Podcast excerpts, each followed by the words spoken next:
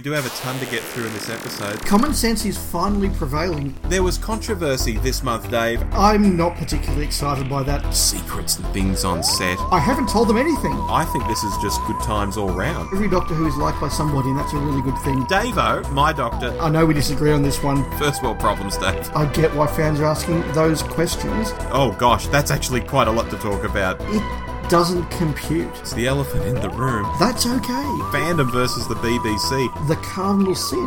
Moving along. Lunch. G'day, I'm Rob. And I'm Dave. And welcome to the Doctor Who show for the end of March 2022. Dave, it's crazy to consider we're a quarter of the way through the year and we're about to see some new Doctor Who in the weeks ahead.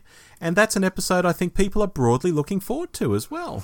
Yes, I think that the chat and expectations around Legend of the Sea Devils has been really quite positive. And you're right, that's come around the corner incredibly fast. It's it's probably only about two or three weeks away. Yeah, it's crazy. We'll be back in two or three weeks to do our hot take review on Legend of the Sea Devils, and that feels like absolutely no time before we're doing that. Speaking of reviews, though, Dave, we've had a review this month on Apple Podcasts, and I always love to read these out at the start of the show to say thank you to the people who take the time to, to leave these for us. This one comes in on the 23rd of March in Great Britain, and it's from the user November Waters. So thank you, November. Uh, the heading is just great. Five stars, of course. of course, he says. Uh, two charming, affable superfans discussing who. Always very even and fair with their opinions. Grown up and rational talks much needed in the hysteria of modern fandom. Fantastic chemistry between the hosts. Oh, it's lovely. Thank you so much, November Waters, for that. Very positive. Oh, thank you very much. And it's always lovely to have our listeners drop us reviews like this. It really does mean a lot. Yeah, no, it's uh, it's very positive. Uh, speaking of positive, I just before we turned on the mics here Mm-hmm. finished episode four of season two of Picard, Aha. which which is a rarity these days. In that, overwhelmingly, the feedback I've seen from fans has been really positive. Yeah, the second season's doing a lot better than the first, I'll say that. Yeah, definitely. So that that's been fun. Uh, the Blues are two from two at the start of the football season, so that's another fan base that's pretty content. So um, you know, all is right in fandoms. Yeah, I, I'm one and one with uh, my NRL team, so, you know, we'll see how that season goes. It's look, it's better than being none and one. exactly right, exactly right. And this month we've got a fun little episode, I think. Oh, yeah, this is going to be a light and frothy one, folks, as we promised at the end of last episode. So we'll uh, we'll do a bit of news, some mini topics, and then a, a lovely light and frothy topic putting TARDIS crews in uh, big, well, maybe not even big, but in movies, Dave. Yes, I've I've look, I've got some picks that I think are interesting, and I'm I'm very curious to see what you come up with. But uh, before that, do we have any news this month, Rob? Well, look, we don't have a lot of news, Dave, so I think there's only one topic really worth talking about, and that's the Hugh Grant as the Doctor rumour. Yes. Now, rumor is an interesting choice of words because, of course, it was published in certain august or not so august arms of the media as fact. Yeah. Oh, it- it was, and it got me thinking all sorts of things. I thought, and I even said this on Twitter. I said this could be some misdirection. I, I don't know whether Russell would call his mate Hugh and say, "Look, Hugh, I'm about to cast my Doctor. Could we put it out there that we're talking to you?"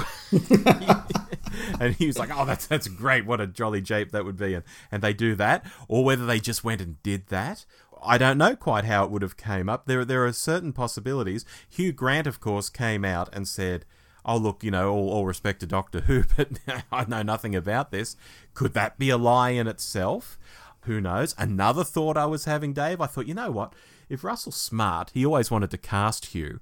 What if Jodie regenerates into Hugh and it's like a de-aged Hugh, like in his imperial phase in the early 90s, in his, you know, four weddings and a funeral phase. And then when we get to the 60th a year later, Hugh just plays it as he looks now. It's a fertile ground for big finish and for books and all sorts of things, Dave. And then he regenerates in the 60th into the actual Doctor. So Russell gets to cast Hugh, have his cake and eat it too, but not have to have an old, old Doctor because he is 61 years old. You know, I mean, Capaldi and Hartnell were 55 and people thought that was, oh, that's pushing it. Yeah, Hugh, Hugh is 61, Dave. That does make me feel a little bit old because yes, I was I was you know at high school when he smashed into the into the world as the big new young heartthrob and savior of British TV and movie, no, savior of British movie comedy. So Into the zeitgeist. he was huge for a while. Yes. Uh, and, and look, he's still very respected. Look, Rob, when I saw this news, I, I had five five second thoughts, Mm-hmm. and to and to give them to you in quick succession. Uh, num- number one, if that's true, that's a really good choice. Number two, it's probably not true. yes. Number three, I'm kind of impressed how positive the reaction to this has been. Mm-hmm. Number four, is this going to be another one of those rumoured RTD tricks where David Tennant's back as the Doctor but for half an hour, and Hugh Grant's back as the Doctor but for one special? And five, look, the media are being a bit dodgy in the way they're reporting this, but as we get closer to the announcement, I think we know from recent and not so recent history, as we get closer to, to the announcement, the probability of the media getting it right moves towards one. Yeah, and I actually, when this was happening, started looking at the bookies just to see if anyone was moving in the bookies uh, lists, and and no one was. It still had a whole lot of improbable crap on there. Two things I'll say. One, you mentioned the the reaction was positive. I think that was your third point, and I agree. You know, he may be an old white guy, and that's not really flavour of the month in pop culture these days. But fandom and the broader public seem to be okay with it. That Yeah, and- surprised me. Yeah, and it comes back to a point that we made back when we did our 14 for 14, where I must admit we threw Hugh Grant out there as a possible, you know, dream pick. Hmm. I, I said that if you say we're going to have a straight white man and you bring out a non-entity, that's going to be very negative. But I think this shows the point I made then was correct. If you say, look, we've got a straight white man, but here's Hugh Grant, people are going to go, okay, I I get that, and I think that the reaction has been really quite sensible. It's been it's been not muted, but it has been cautious, and uh, yeah, look. I, I think we're still away from the announcement of the new Doctor. I think I saw RTD say yesterday, you know, or a clip of him saying yesterday that he's really not making any announcements because he's still not the showrunner. He is mm. the showrunner designate, and at the moment he said this is still Chris Chibnall's show, and he's not going to rain on his parade. So he could be quite a way away from an announcement.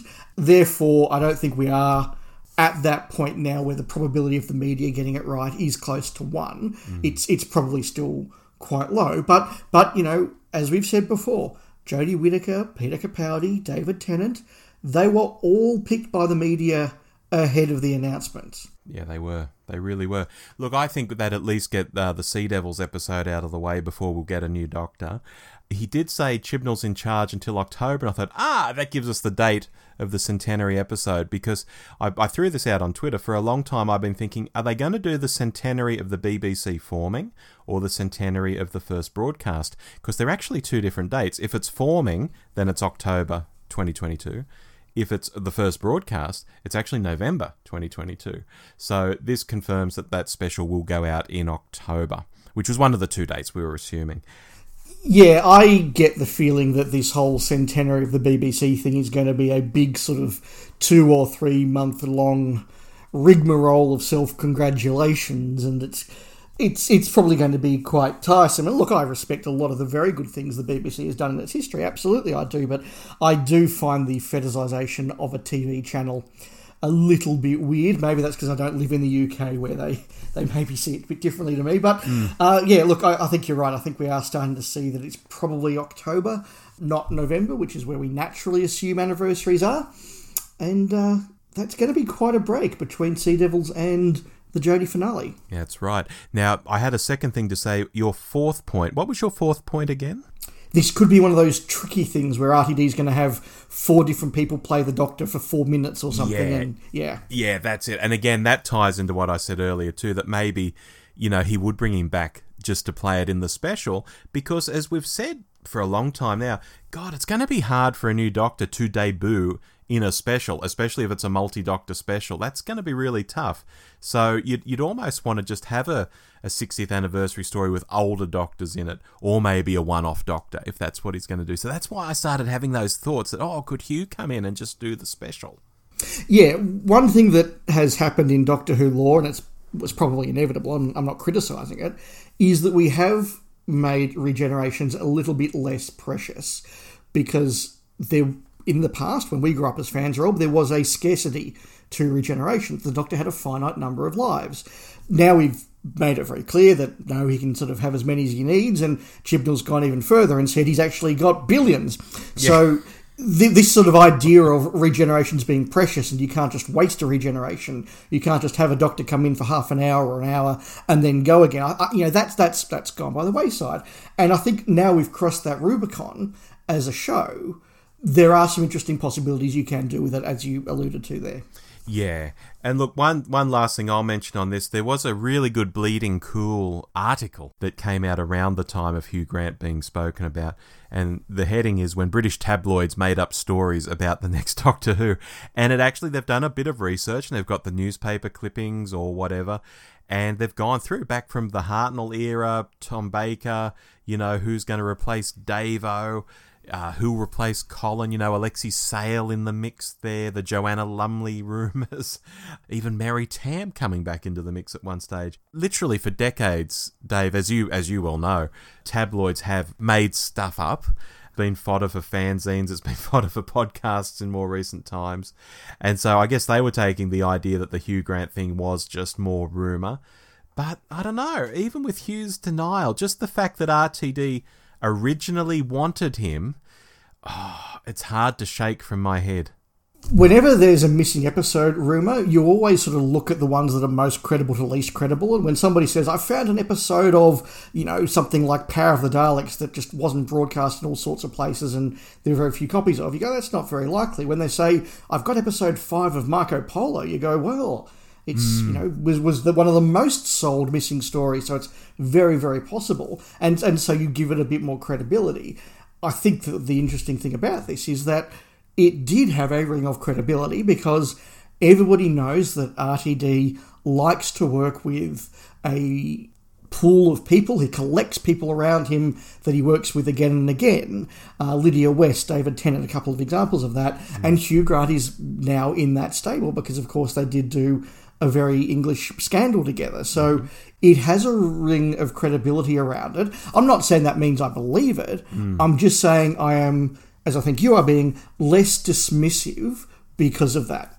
Yeah, I, I want to believe, like Fox Mulder well, back in the nineties. Well. Yes, yes, I want to believe, Dave. Yes, exactly, and that's the other side of it as well. I think you know we would we would embrace Hugh Grant as the Doctor. Oh, Massively, massively. But again, he is older. So, again, that's a reason why I think he may only just do the one because a 61 year old doctor, that's a hell of a grind making the series. Look, it is, but again, we don't know what sort of format RTD is doing, and maybe he's planning to have six one hour episodes. Maybe he's trying to do mm. a series of specials to kick off. There are things we don't know, so we can only speculate. Yeah. But, um, you know, look, look, Hugh Grant, he's a pretty energetic 61. I mean, Look at what he did in the Paddington 2 movie, for example. That that wasn't an unenergetic performance. And, and you know, Peter Capaldi struggled, but he did it. Yeah, he buggered his knee, though, I think, in his first season. And, and maybe Hugh Grant would say, I'll give you a year. Maybe. Maybe. We're giving this a lot of uh, detailed speculation for something neither of us, I think, truly believe is happening. but we've thrown it out there now, and listeners can have their say. Absolutely. Shall we move on to short topics? Yes, so look, I'll kick us off because I've actually got two quickish mini topics for us this month. Mm-hmm. And the first is, as I mentioned at the end of last year, I did order from the UK the new David J. Howe book, The Who Adventures, mm-hmm. which is basically the sequel to his Target hardback, all about the Virgin New Adventures. Now, I haven't read every word of this yet, Rob, but I have had a chance now to dive into it, and it is going to take me a long time to finish it because it is so exquisitely done, mm. so much detail in the content there, the interviews, the production details, the artwork, the original artwork, the sketches, the alternate artwork.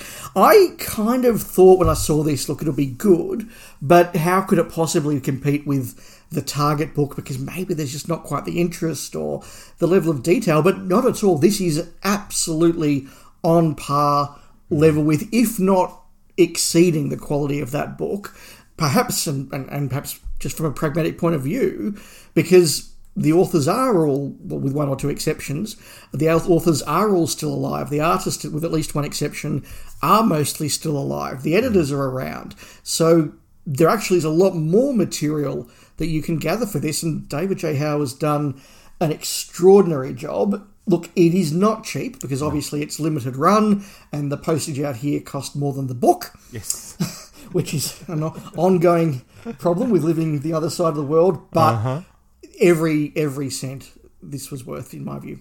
Yeah, I've I've got my own copy of it now, and I did that for a very particular reason because, as you mentioned, these are limited run books, and once it's sold out, there'll be a period of time where there's no book available, and then Howe will probably do a soft cover version of it, and then another period of time will go by, maybe even years before he'll do another hardcover run. And I thought if I miss out on it, it could literally be years before I can buy this in hardcover again. So although I've certainly flicked through it and thought, my God, this is a brilliant looking book, but I haven't read it. But it's one of those things where I know I want it. I know I want to read it. And I'm just sort of acquiring it for a later date because I know it will be hard to get later.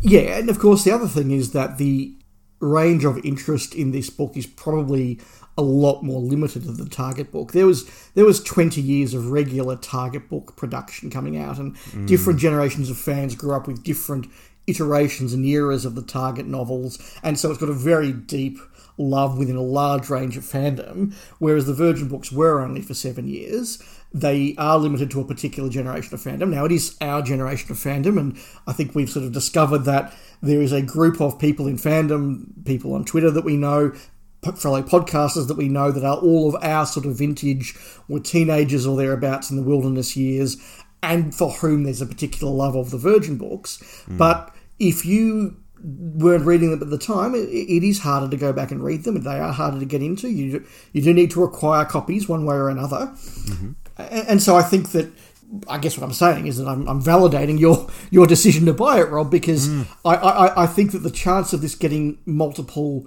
print runs over the next decade are much less than the target book. Yeah, well, look, now that you put it like that, he he may, and it's a big may, may do a soft cover at some stage, but maybe it won't hit hardcover again after this run.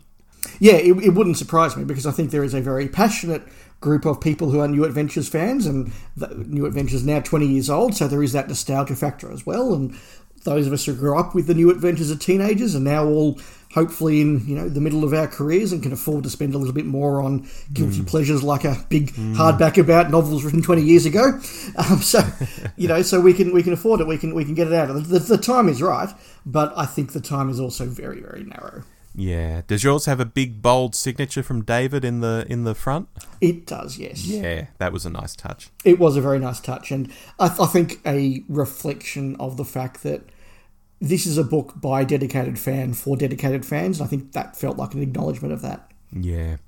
Speaking of dedicated fans, Keith Barnfather is a hell of a dedicated fan. He's been out there with a video camera on his shoulder for literally decades, filming all sorts of stuff, whether it's conventions or one on one interviews with uh, stars of Doctor Who, both on screen and off screen, for the Mythmakers series of um, videos. And in more recent times, he's been bundling together compatible episodes of Mythmakers onto DVDs and making these very compelling purchases where you have like about three or four hours of content on a couple of DVDs for far cheaper than it would have cost to buy the original Mythmakers. And he's run through all the Doctors, classic Doctors that is, and is now onto some behind the scenes DVDs relating to the classic Doctors. And I just want to give a shout out that he's recently put out the Pertwee Behind the Scenes Volume 2 which has got people like Bob Baker and Dave Martin, Robert Sloman, Louis Marks, and Dudley Simpson on it, as well as a whole bunch of others. And that came hot on the heels of uh, a Troughton behind the scenes piece, which has uh, Shaun Sutton, Victor Pemberton, Derek Sherwin, Innes Lloyd, a whole bunch of others. Because I know in a recent episode we were talking about how a lot of these people didn't do interviews all that often. Well, Keith Barnfather went out and, in some cases, got some of the only interviews with these people in a, in a long sort of form. And I find these DVDs absolutely fascinating. And I know you've got one, Dave, because I had a, I had a bit of an ordering uh, situation come up where I got two copies of the same thing. And I just love these. I love them a lot. I absolutely love the concept of them. I must admit, uh, other than the freebie you, you sent me, Robin, thank you very much. I, I will enjoy that when I get a chance to watch it. But I, I haven't dived in just because of, you know, time, money, all the reasons we don't do that. But I'm so glad these are being put out there again because every so often in a documentary on a DVD or the like, you'll see these little clips of interviews. For example, on the Earthshock making of DVD, on the Earthshock DVD, there is a wonderful set of clips from an interview with Peter Grimwade. And Peter Grimwade is amazingly, wonderfully frank, honest, bitchy a little bit in the sort of wonderful camp sort of way.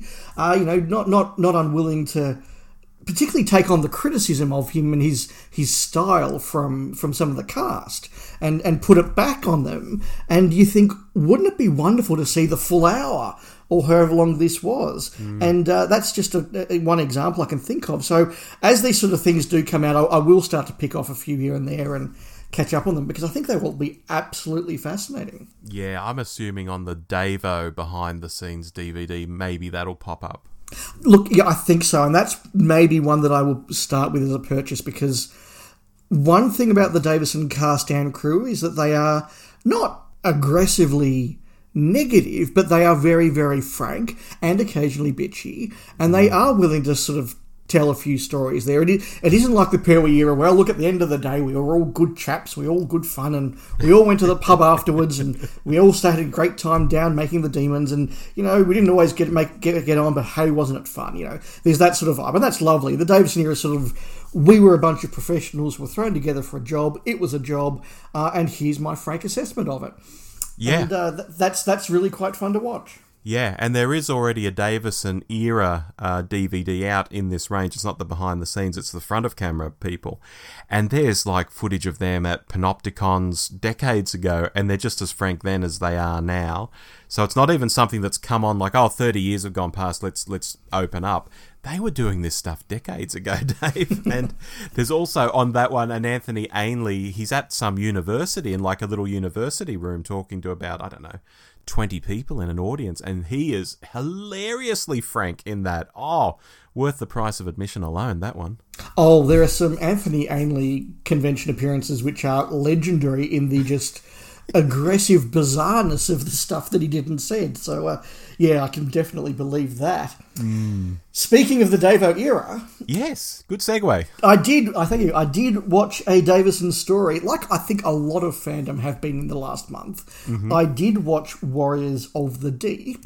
Uh, I know a number of people have watched that. I know our friends over at Diddly Dum were joined by our friend at Footy to the Doomsday Mark to do a recording about Warriors of the Deep. But a lot of people I've seen on Twitter are kind of going back to the Sea Devil stories and watching them for obvious reasons, given what's coming mm-hmm. up next month. yep And I've got to say, I enjoy this story immensely.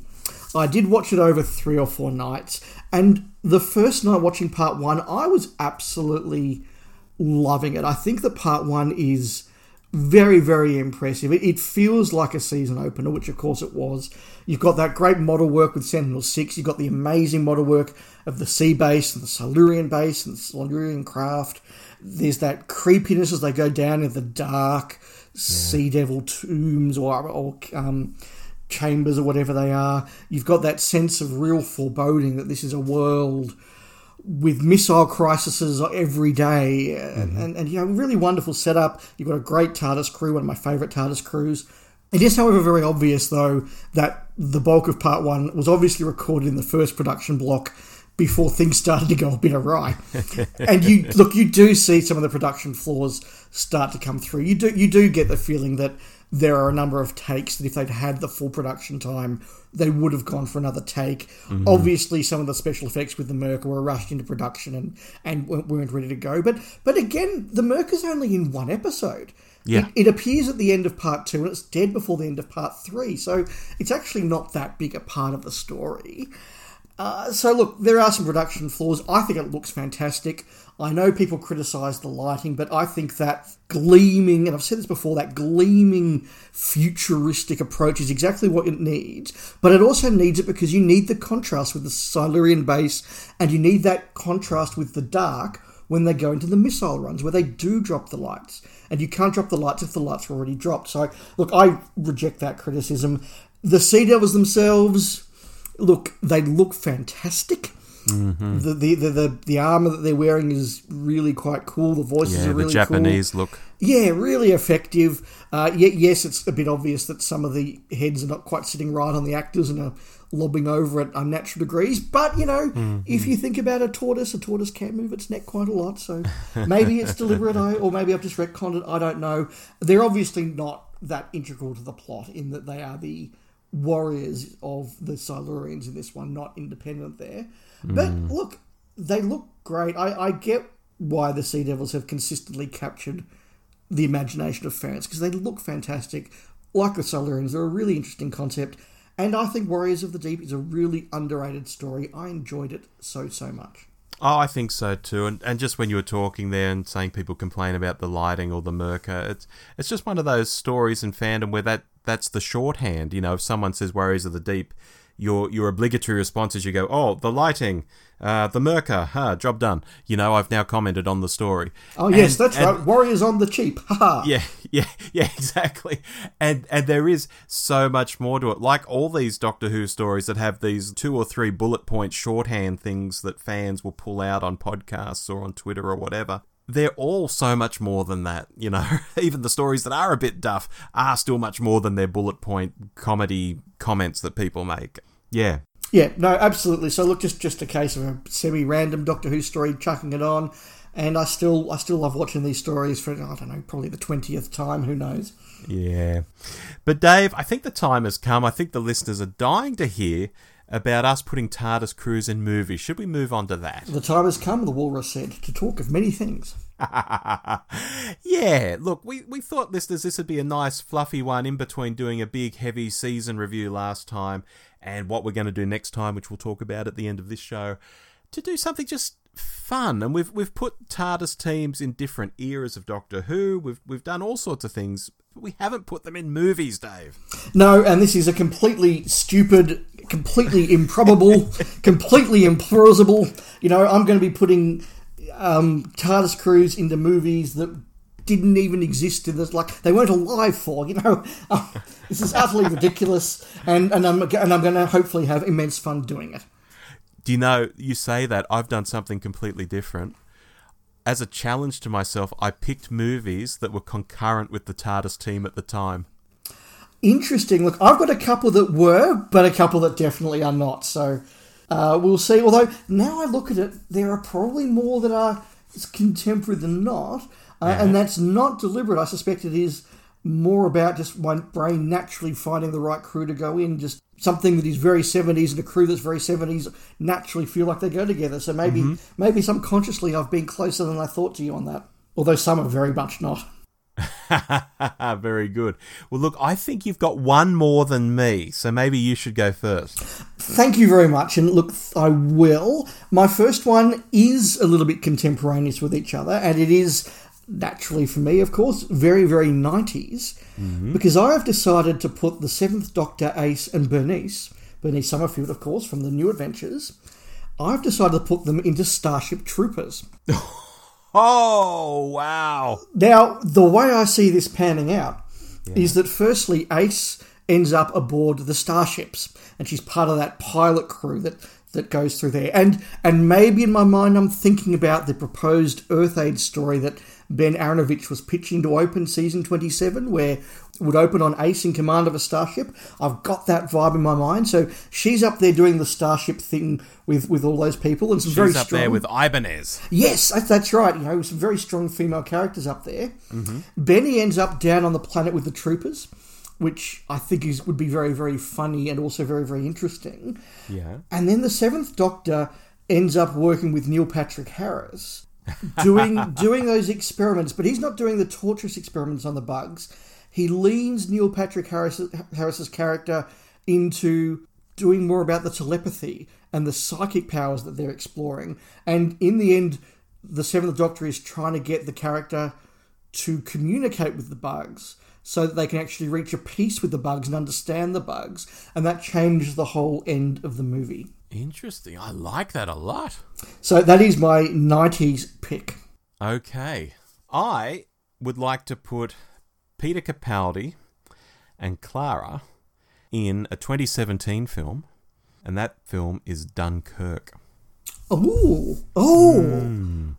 So I thought I'll start off with an historical here, and I I don't actually have particularly strong reasons for this particular mashup outside of the fact I would have liked to have seen Capaldi do more historical stuff in general.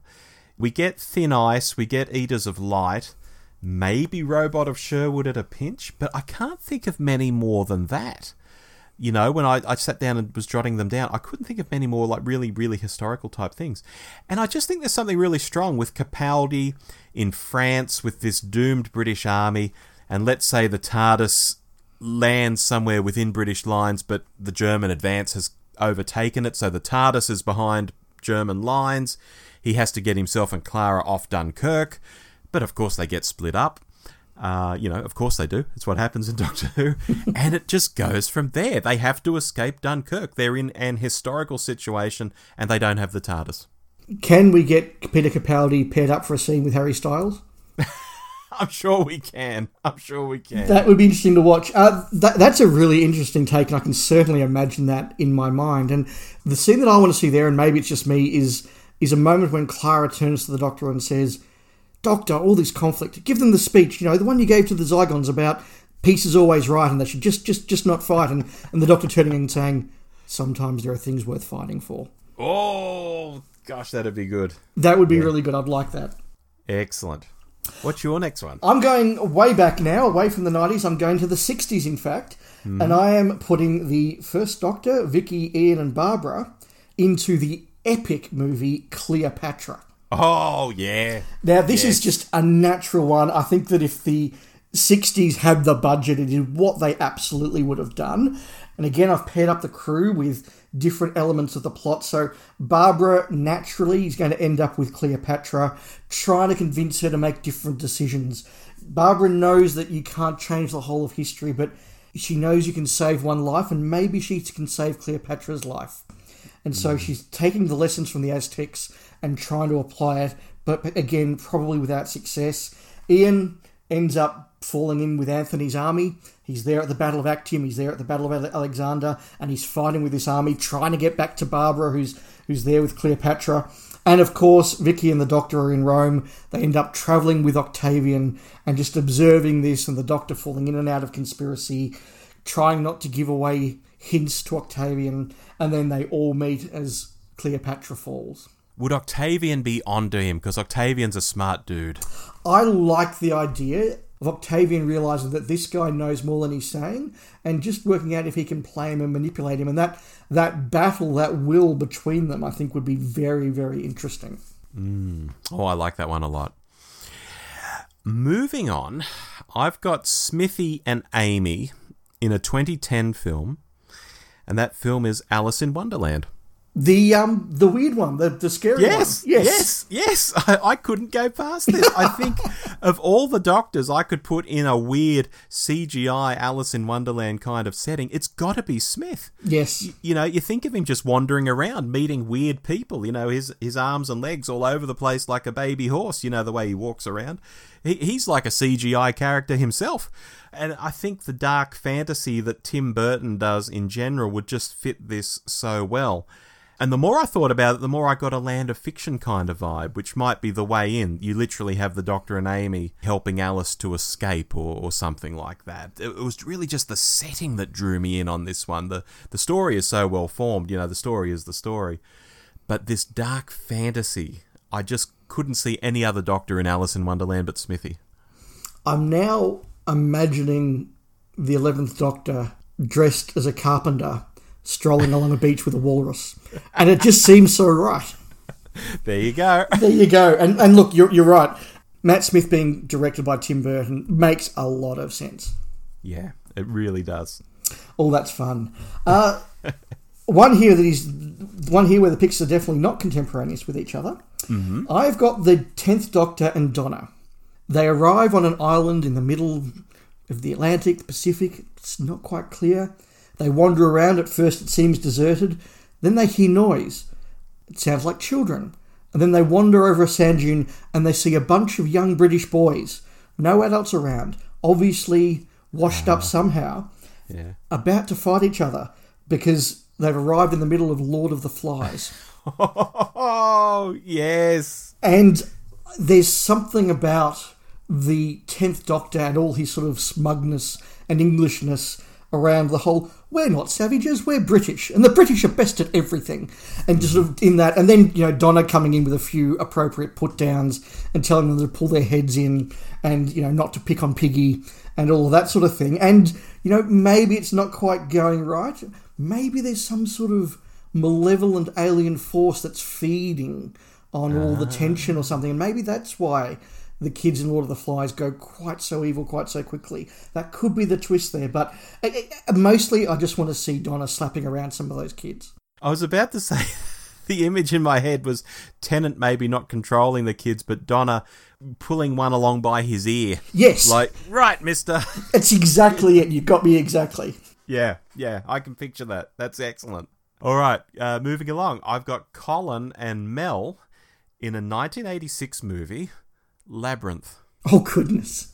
Now, this is very similar to the Alice in Wonderland example in some ways, and yet it's very different in other ways. I almost didn't pick it, but it, it's different enough, I think. Labyrinth is this classic 80s film, David Bowie's in it, and there's heaps of puppetry, which made me think of Bandrils. and who better to step into this weird but practical effects world? It's not a CGI world like Alice in Wonderland. This is a weird practical effects world. Who better than Colin and Mel? So while yes, it's another fantasy realm, I think this would feel so different to Alice in Wonderland because it's more grounded. And there's singing. You know, Colin could have a sing with Bowie. Mel could have a good scream at all the creatures. It's super 80s. I just thought as as it fell into my head, I thought, yes, I can't I can't not put Colin and Mel in Labyrinth. It's very Doctor Who stage play that that Colin did. Uh, what was that? Seven Keys to Doomsday, or was it was it the other one? It's the other It's one. It's the other one. Ultimate Adventure. Ultimate Adventure. Thank you. We got there in the end. Uh, yeah, yes, it does have that sort of vibe, doesn't it? it really does. Yeah. And Bonnie, like that, just makes perfect sense. You know, Bonnie doing a duet with a Muppet. What more do you want? It's it all fits. It all fits. That's very cool. Uh, my fourth pick. In this one, we have the fourth Doctor, Romana and Adric. Mm-hmm. They arrive on Earth sometime in the 23rd century, maybe. It's not quite clear. And they think that everything's going fine. And then suddenly, everything starts to shake. The water starts to boil and flash around, and everything's going on. And Earth's under attack from some sort of strange probe. The Doctor meets up with a bunch of people who say, We need to get some whales. We need to get them from the 20th century. He says, Oh, no. I've got I a time where this is machine. going. I've got a time machine. I can take you back and help you get your whales. Yep. Because, of course, I've put the Fourth Doctor into Star Trek for the voyage home. and I think that that is perfect because who would you want to try and help you get some whales from 200 years ago but the Doctor? And so they all end up back in 1980 San Francisco. Uh, Adric ends up working with Scotty on the whale tank and doing those calculations to make the transparent aluminium and, and getting all that going. I think that would work really well.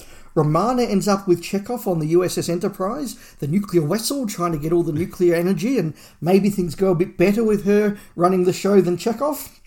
But the thing that I think really made this pick work for me is that the fourth Doctor ends up spending some time with Kirk and Dr. Taylor. Now, Kirk is still flirting with Dr. Taylor and trying to get in her pants, but Dr. Taylor's kind of more interested in this mysterious alien guy, and he's sort of very, oh, you're a beautiful woman, probably. And she can't quite understand why he's not falling for her, and Kirk can't understand why she's not falling for him. And you, you get this sort of wonderful triangle, which I think would be quite fun. And just the the energy of the Tom Baker Doctor and William Shatner's Kirk in a love triangle to me just just is wonderful. But the fourth Doctor in the one with the whales, what more do you need? I would not have thought of this in a million years, but I love it. Oh, thank you very much. Here's one that you might not have thought of, because it's certainly my out of the box one. I've taken Sylvester and Ace, and I've put them in a 1988 movie. That movie is The Last Temptation of Christ. No, I would never have thought of that. You know how there's one of the McCoy riders on one of the DVDs uh, in one of the documentaries, and he's like, I was asked who the doctor is, and I said, well, he's God. Yes. You know, and, and combined with Cartmel pushing the envelope, this has got to be the logical conclusion to that. You get McCoy and Sophie in a quarry pretending to be the desert, and you do the last temptation of Christ. You know, you, you have the doctor interacting with this guy, and you don't fall on either side of the fence. You don't say, oh, he's just some deluded soul leading this Jewish cult. You don't say he's the son of God. You you just have these deep philosophical musings from McCoy with Christ. Uh, you have some Romans perhaps doing some Roman things. You maybe have that sort of predestination vibe where Jesus knows what he has to do. You know, I know this is a bit crazy, but I thought this feels kind of right for the era. It's oh, Dave, what do you reckon? The Last Temptation of Christ. Look, I love how barmy that is. That's an incredible pick. Um, the the two big drawbacks I see are, are, firstly, I'm just imagining that being pitched to JNT and and him saying something like, "Oh, oh, look, okay, do it, but just don't call him Jesus." and and the other thing that gets me is is just this idea that you know 30 AD Judea would be filmed in a quarry. Yes. Uh, so it would probably be a magnificent disaster, but I kind of want to see it. yeah, so that's where I, I ended up with Sylvester and Ace. That's very cool and very weird. Oh my goodness. Uh, and, and look, knowing Cartmel probably turned out that Jesus was a Time Lord or something, so. yes! uh, I've gone for a slightly more sedate one for my next pick. Okay. Uh, I'm taking the 12th Doctor and Bill and I'm putting them into Dead Poet Society. Oh, school setting comes immediately to mind. School setting, academic, but but a, but a bit more than that. I, I firstly, I just want to see Peter Capaldi and Robin Williams performing together. I think that would be an ah, amazing oh, yeah. dynamic that I just would love to see, and, and I think I'd love to see Robin Williams with Capaldi more than any other Doctor, just because of the the tone and the vibe and the energy that they have. How would these pampered American schoolboys, white bread elite American mm. deal with Bill. Ooh, in that era, yes. In that era, that that could be a very interesting dynamic that I'd be I'd want to see. I'd yeah, I'd like it's not quite family of blood kind of no, it's it's different, but, and because because yeah. you know the American experience is different to the British experience, but it it would be playing off that, and Bill's a different character to Martha as well, yeah. and I think it would be a very different reaction. I, I like the idea of Capaldi being able to say things to the headmaster that Robin Williams can't say. You know, Robert Williams has to pull his punches because he's a professional, he's an mm-hmm. employee, he's a, he's a nice guy. And, and as he's pulling his punches, the 12th Doctor looking at him with this bizarre, why are you doing this look and turning around to the headmaster, you're an idiot. yes. you know, I think that would be a wonderful moment. And, and look, in the very end, could you imagine the Twelfth Doctor standing on a desk saying, "Oh, Captain, my Captain"? Oh, and and oh. and leading that charge for freedom of creativity, freedom of intellectual, for the freedom to learn, the freedom of the individual, like just all the things that movie is about. And all the things the Doctor stands for. And all the things the Doctor stands for, just being summed up by the Doctor on a desk. Oh, Captain, my Captain. Wow. Oh, I got chills up my spine. Then that's good. Thank you. As I say, it's one of my more serious ones, but I, I do love the imagery of that one. Yeah. Uh, I'm going with a more, mm, yeah, it is more serious. Of course, it is. Uh, when when you hear it, I'm taking Tennant and Rose, putting them in a 2006 film called Pan's Labyrinth. I know it, but I haven't seen it. Okay. Well, this is where we can put Tennant and Piper back in time into an historical era. It's it's just post the Spanish Civil War. Franco is in charge. World War II is still going on. I think it's about 43 or 44 or something like that. But there's also some dark fantasy going on. And here I go again with the dark fantasy. But I think fantasy elements work really well in Doctor Who. There's always been a sci fantasy, to my mind, going on in Doctor Who, aside from some very brief eras where it was more super duper science fiction, like the Bidmead era or um, or what Gerry Davis was doing in the 60s and things like that. And I think this could actually have been a stepping off point for Rose. Because if anyone knows the film and it's got these themes of the underworld and self sacrifice and all of that, Rose could step in for that young girl role and then have to make the sacrifice that she makes. I'm trying to be non-spoilery about the plot of Pan's Labyrinth. Yeah. uh, and she would make that sacrifice and then still be alive, but be in a different world. Kind of how she ends up in the actual show in Doomsday, but via what happens in Pan's Labyrinth. I just think it would work marvelously. And I think if anyone out there knows Pan's Labyrinth, put Rose into that girl's position. It could be really, really interesting. Yeah, as I say, I don't know the movie, but I know of it, and I certainly know of the era. And Rose's reaction to all that, yes, I think would be very, very interesting. Mm. Yeah, I'd like to. I'd like to hear what listeners think of that one. Out of probably all the ones I've done here, actually. Interesting. Uh, So my second last, I have gone with the Third Doctor. Okay. He's between seasons seven and eight, so he's just accompanied by the Brigadier. And of course, his TARDIS isn't working. Now, at this point, they realise that there's a report that maybe the Master's up to something in Iran. And so hmm. they get on a plane and they go to Tehran. But of course, this is the era, and I'm using original UNIT dating here, so it's about 1979. And suddenly the Brigadier and the Doctor get caught up in the Iranian Revolution. And suddenly they're hiding in the Canadian Embassy. And suddenly they've got to get back to London with all these people because I'm putting the third Doctor into Argo. I was going to say, and then Ben Affleck appears. And then Ben Affleck appears. So I just sort of love the idea of the Brigadier, particularly, but also the Third Doctor, having to skulk around revolutionary Iran. I, I think at some point the Doctor's got to knock out a revolutionary guard with some Venusian Aikido, and they've got to get on with diplomats and just adding the uh, the extra layer of a British Army officer trying to get out with this group in the Brigadier. I think would be very interesting, and it does explore that thing about the Pertwee era of the Doctor is without his TARDIS, and in this case, he's not even going to be in the home counties in London. He's in Iran. What do they do? What does the Brigadier do in Iran? He can't just call up Trap Three and get Mike Yates to come along. So uh, yeah, that's what I did. That chap he knocks out is that uh, before or after the brig just tries to shoot him? Uh, I I'm not quite sure, but but I, I- I'm, I'm thinking as well about that scene at the airport where they've got to convince the Revolutionary Guard that they're making a science fiction movie, and just the Doctor saying, "Well, of course it's about Venusians, and they've got six feet, and they do you know perigosto sticks," and and the guy just going, "Oh, for God's sake, go go catch your plane." Yes. Oh, that'd be fabulous. I love it. Your final one, Rob. Yeah, this is my final one. I've got Davo, I've got Tegan, and I've got Turlough in a 1984 film, Dave. And there were a lot of good films in 1984. There were. Putting them in Gremlins. Oh goodness. I saved my super fun one for last. This is this is super 80s. I just see something fun in Gremlins taking over a town or or even getting into the TARDIS itself.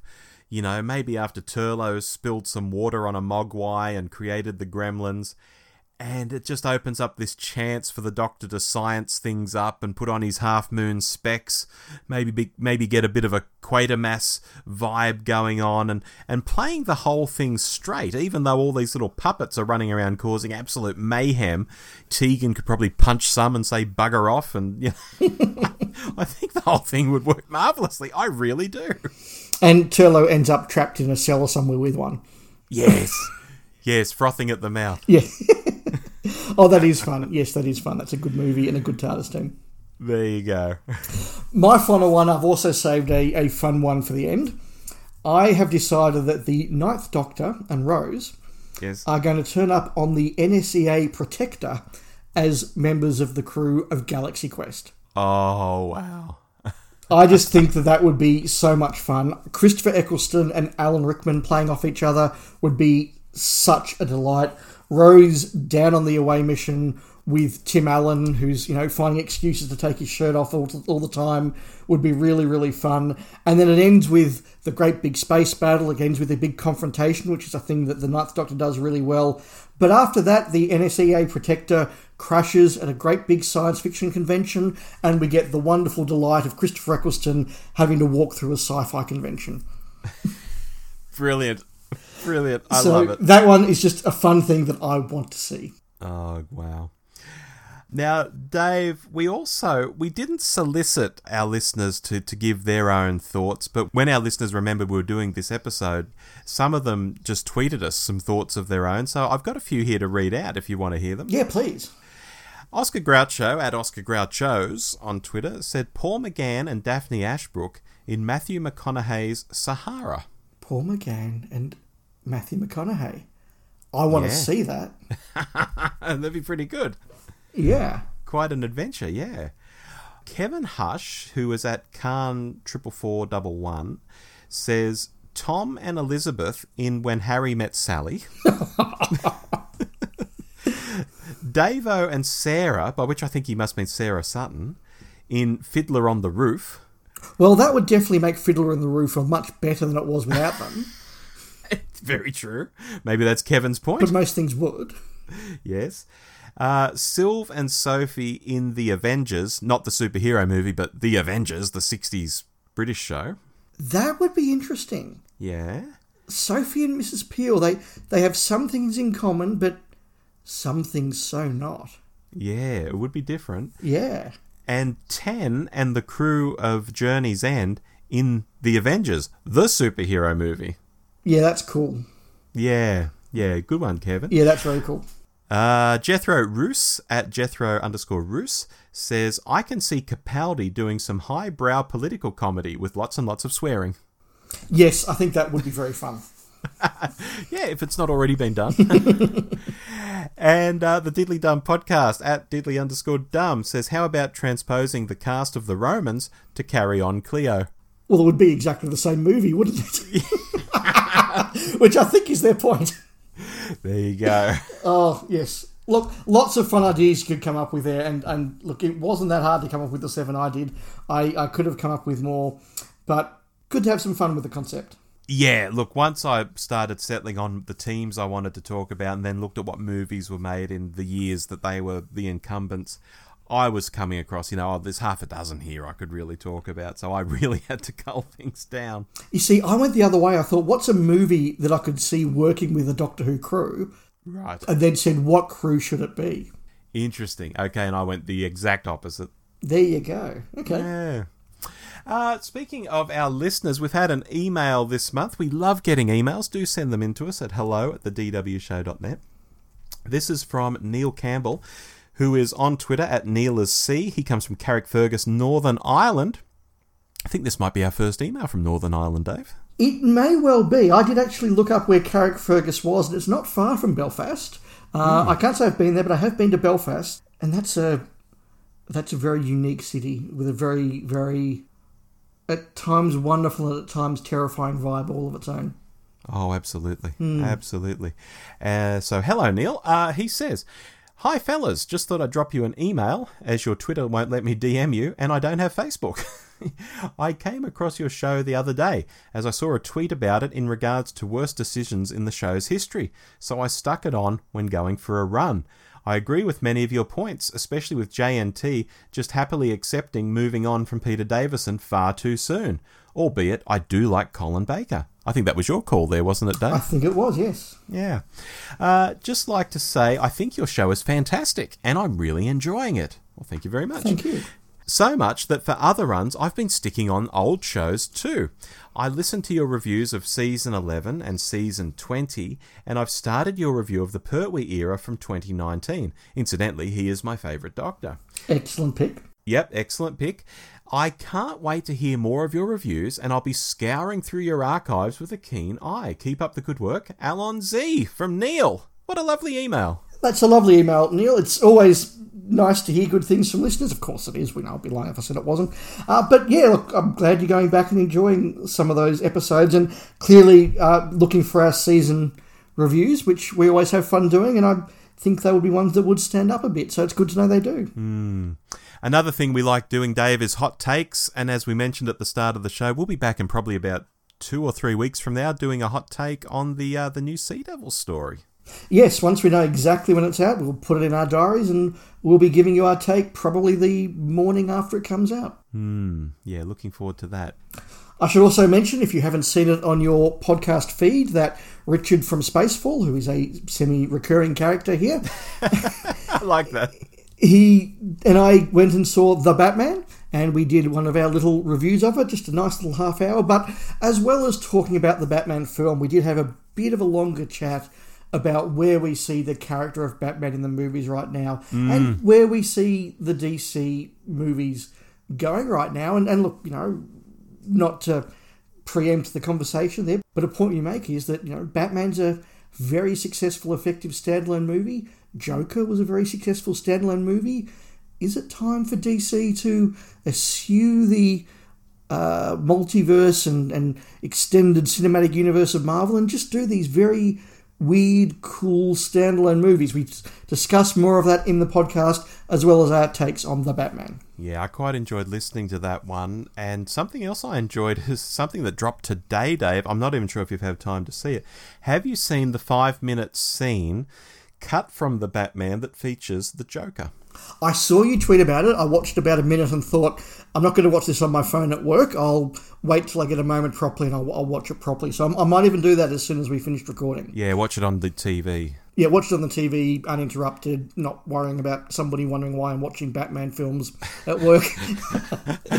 That's a good call too, because the guy playing the Joker, he's doing things with his voice that I think will sound better coming out of a TV speakers uh, rather than a phone speakers, because his his speech is slightly garbled. yes, it's interesting that that scene was filmed but not included. So, uh, yeah, I'm keen to have a look at that. Which just leaves us to talk about next month. Next month, we're going to look at a Doctor Who audio. We don't do a lot of audios, and no, it's not a big finish. We are going to look at Death Comes to Time, which was originally a webcast audio drama that the BBC put out on the BBC i Cult website back in 2001, if anyone remembers that website from over 20 years ago. And it even came out with these little bits of animation, very rudimentary animation for the time. So you'd listen to the episodes, and there'd be a bit of animation happening on the screen, probably done in Flash or, you know, whatever program was hot around that time. Uh, but we'll be looking at the expanded and re edited edition that came out on CD after that. So. Yeah, are you looking forward to that, Dave? I, I am very intrigued about it because I do vaguely remember it coming out at the time. I do remember various jokes about the fact that if you're happy to listen to it in five second bursts in between huge amounts of buffering, it's it's you know It was that era. effort. It was it was that era. But I've I've never heard this. I could not tell you anything about it other than it existed. So I'm going to be going into this as a very fresh Doctor Who story. Yeah, and look, I've not heard it probably for almost 20 years, so I'm I'm basically going in fresh myself. Fantastic. Well, I'm looking forward to that. But until then, there's lots of television to watch. There's lots of good things happening, and we'll be back any day now with the Legend of the Sea Devils. Ooh, looking forward to that. And of course, primary sources, list makers, all the usual stuff we do. Thank you for tuning in. Do drop us a line sometime. Like I say, hello at the dwshow.net. But until then, I've been Dave. And I've been Rob. We'll speak again soon. We will. Bye now. Goodbye. You've been listening to The Doctor Who Show, the podcast where too much Doctor Who is barely enough. Subscribe to us on iTunes or listen through the website at www.thedwshow.net. Write to us at hello at thedwshow.net or send us a quickie on Twitter at The DW Show. Facebook.com forward slash The DW Show is also a good place to find us if you're so inclined. Our version of the Doctor Who theme arranged by George Locke. Look him up on YouTube, folks. This podcast is intended for entertainment and informational purposes only. Doctor Who, all names and sounds, and any other related items are trademarks and or copyrights of the BBC. All other trademarks and trade names are properties of their respective owners. The official Doctor Who website can be found at www.bbc.co.uk forward slash Doctor Who.